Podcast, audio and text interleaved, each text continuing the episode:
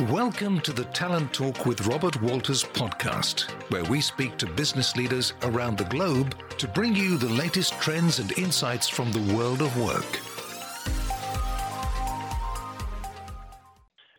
Bonjour, bienvenue sur euh, ce podcast sur l'excellence commerciale.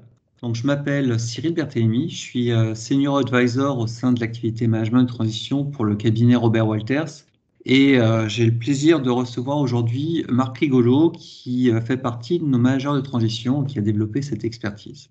Bonjour Marc, ravi de vous recevoir. Bonjour Cyril, je suis ravi d'être avec vous aujourd'hui. Marc, est-ce que vous pourriez euh, nous définir ce que c'est pour vous l'excellence commerciale? Bah Oui, tout à fait Cyril. Je commencerai tout d'abord par définir ses objectifs. Le but de l'excellence commerciale est de maximiser la valeur des organisations en en garantissant une croissance profitable et durable. Et j'insiste vraiment sur les trois termes, croissance, profitable et durable. Avant d'être une fonction, euh, l'excellence commerciale est un état d'esprit et une philosophie d'organisation.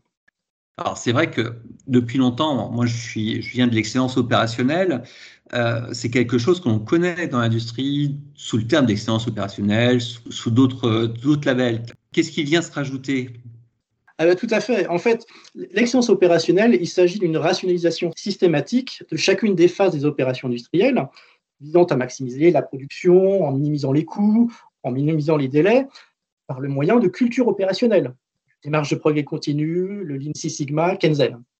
Et c'est une démarche effectivement qui a radicalement modifié le monde industriel. Tout à fait, Cyril. Mais ces principes s'appliquent également parfaitement à l'activité commerciale. La qualité généralement reconnue du vendeur est sa faculté à cerner le besoin exprimé ou non du client grâce à ses qualités relationnelles et son sens de l'écoute et de l'observation. On a tous en tête l'image de vendeur capable de vendre tout et n'importe quoi à n'importe qui. Moi, je visualise toujours la scène mythique du loup de Wall Street avec Leonardo DiCaprio qui dit Vendez-moi ce stylo. Mais la complexification des relations industrielles, la spécialisation des marchés et leur globalisation font que ces qualités personnelles sont indispensables, mais plus suffisantes. Et c'est tout naturellement que les organisations commerciales se sont tournées vers des méthodes développées initialement dans l'industrie. En effet, la vente est un processus bien plus complexe qu'une simple relation humaine. C'est un processus qui commence bien avant le rendez-vous avec le client et se poursuit durant toute la durée du marché et même au-delà. Et c'est également un processus qui implique l'ensemble des acteurs d'une entreprise et qui nécessite donc un alignement des énergies vers le but commun. En, définitive, le but de tout business est de maximiser les ventes et le profit de façon pérenne. Vous êtes d'accord avec moi Et tout ça en gardant en tête que la négociation avec le client ne s'arrête jamais. C'est un peu ça le principe. C'est tout à fait ça, Cyril. Mais euh, je dirais pour compléter, si l'excellence commerciale s'appuie sur les méthodes et les principes de l'excellence opérationnelle, elle la complète en remettant le client au centre de la démarche.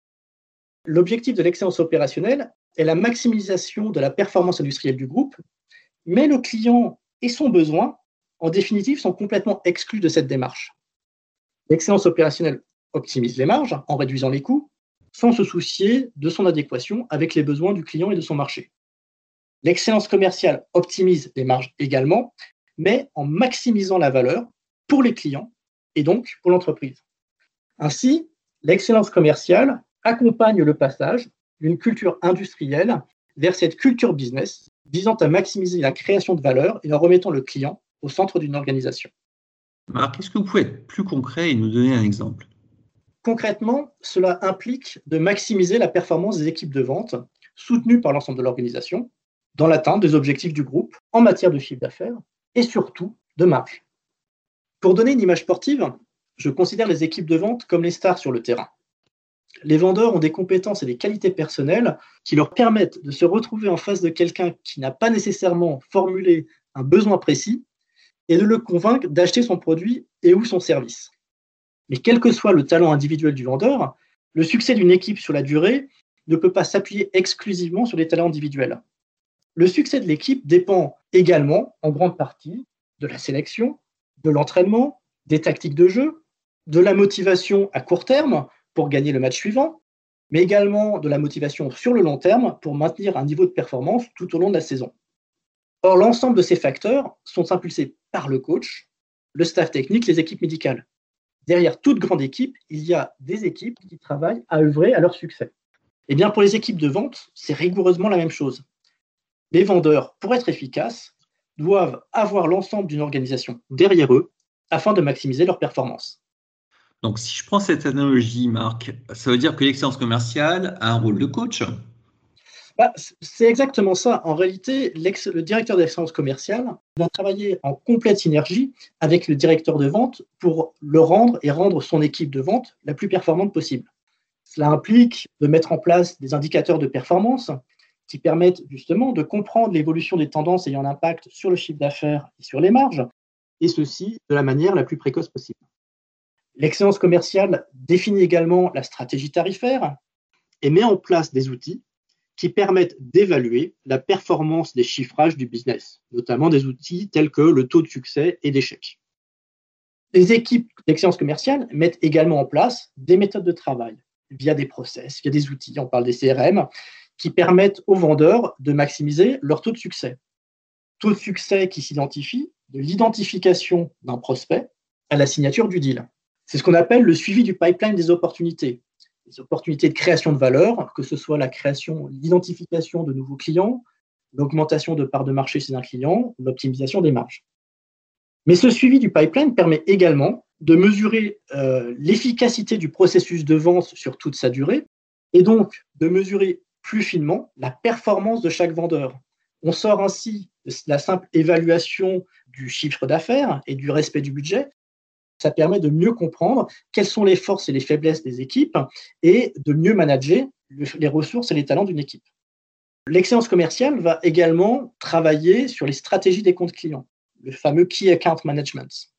Enfin, et c'est un, un, pilier fondamental pour moi, l'excellence commerciale met en place des outils qui permettent de mieux comprendre où se situe la création de valeur et les marges des clients et des produits. L'excellence commerciale s'assure ainsi que l'érosion des marges sur les stocks, sur les, les surstocks, euh, les livraisons express, un service client non valorisé, les retards de paiement, toutes ces érosions de marge soient identifiées le plus rapidement possible et euh, soient réduites, neutralisées complètement soit par les équipes de vente, soit par les équipes opérationnelles compétentes, opération, logistique, qualité. Toutes ces actions, qui ne sont pas exhaustives, font partie de l'excellence commerciale. Mais ce que vous me présentez là, c'est quand même un peu le rôle du directeur commercial. Alors, en France, on fait encore assez peu la distinction entre directeur des ventes et directeur commercial ou de l'excellence commerciale. Et je dirais ceci pour deux raisons. Dans les PME, les deux fonctions sont bien souvent confondues, tant pour des raisons de coût que par le caractère polyvalent du directeur des ventes qui, dans les faits, assume en réalité ces deux fonctions.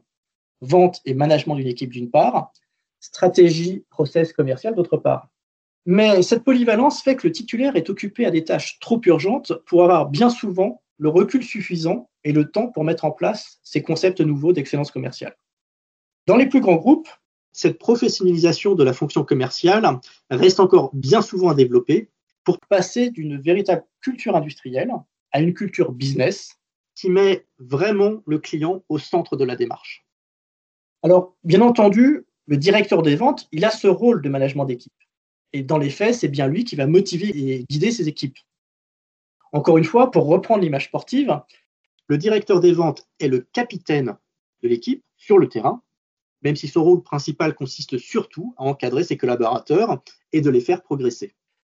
Mais comme je le disais précédemment, dans le processus de vente complexe, et notamment dans la vente B2B, le directeur des ventes a besoin d'experts pour analyser pour lui les tendances du marché, mettre en place les indicateurs avancés de performance, performance de son activité, de ses équipes, afin qu'il puisse se concentrer sur sa véritable valeur ajoutée, à savoir le management direct de sa force de vente. Moi, j'ai quand même l'impression euh, que toute cette, tout ce suivi est plutôt fait par les équipes marketing. Alors, comme pour les équipes de vente, l'excellence commerciale va travailler en totale relation avec les équipes marketing. Les équipes marketing, elles, vont donner les directions, les tendances du marché des produits. Le fameux where to play, comment se positionner sur le marché. En revanche, l'articulation du how to win est un travail conjoint avec l'excellence commerciale. La maximisation de valeur s'obtient tout d'abord en s'assurant que les vendeurs soient capables d'analyser très clairement les composantes de la création de valeur pour le client. Et idéalement, d'identifier des leviers de valeur que le client n'avait lui-même pas perçus. Dans cet objectif, les équipes d'excellence commerciale doivent travailler très étroitement en amont avec les équipes marketing dans la définition des propositions de valeur unique, Unique Selling Proposition en anglais, et la stratégie tarifaire. Mais je dirais, si le marketing est en relation directe avec le marché des clients, et que les équipes de vente sont évidemment en relation directe avec le client, la fonction d'excellence commerciale, elle, sert à faire le lien opérationnel concret entre le marché et les clients, mais son rôle ne s'arrête pas là. Elle doit également faire le lien avec la stratégie industrielle, la définition de la raison d'être d'une usine, les technologies industrielles à utiliser pour être efficace sur le marché, ainsi que sur la rentabilité financière. La fonction d'excellence commerciale est donc une interface, un coordinateur entre l'ensemble des différentes fonctions d'une organisation afin de s'assurer que le client et que la création de valeur soit bien au cœur des préoccupations de l'entreprise. Alors, je comprends bien que l'excellence commerciale est, à la croisée d'un certain nombre d'éléments, mais du coup, dans une organisation, comment on peut bien positionner la fonction d'excellence commerciale? Alors là, c'est une question vraiment très importante, euh, Cyril. Et la réponse à cette question dépend grandement de l'attente que l'on a de la fonction.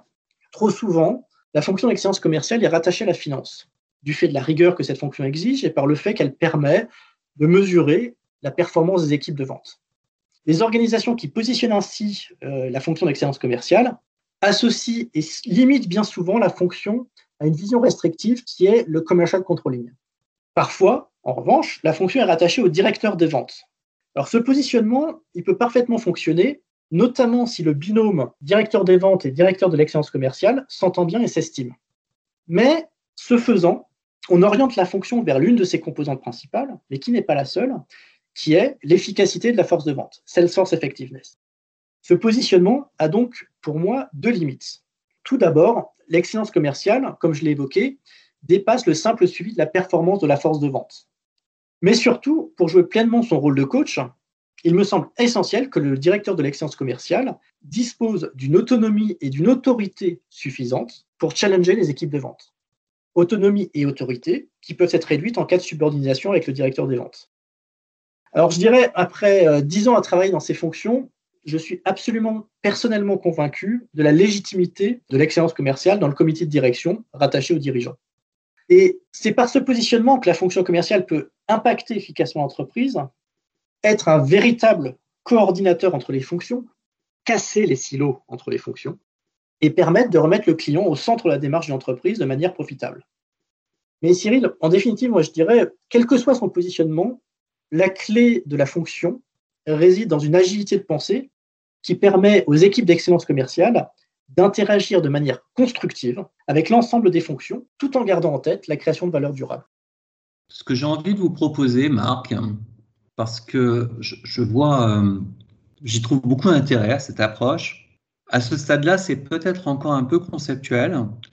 Et ce que je vous proposerais, si vous en êtes d'accord avec moi, c'est de faire un prochain podcast avec un exemple précis, concret, qui euh, permettra à nos auditeurs de, comprendre l'utilisation et le déploiement d'un projet d'excellence commerciale dans une organisation. Est-ce que ça vous va? Bah, Écoutez Cyril, avec, euh, avec grand plaisir. Super, bah, écoutez, merci beaucoup Marc. À bientôt pour un deuxième épisode alors.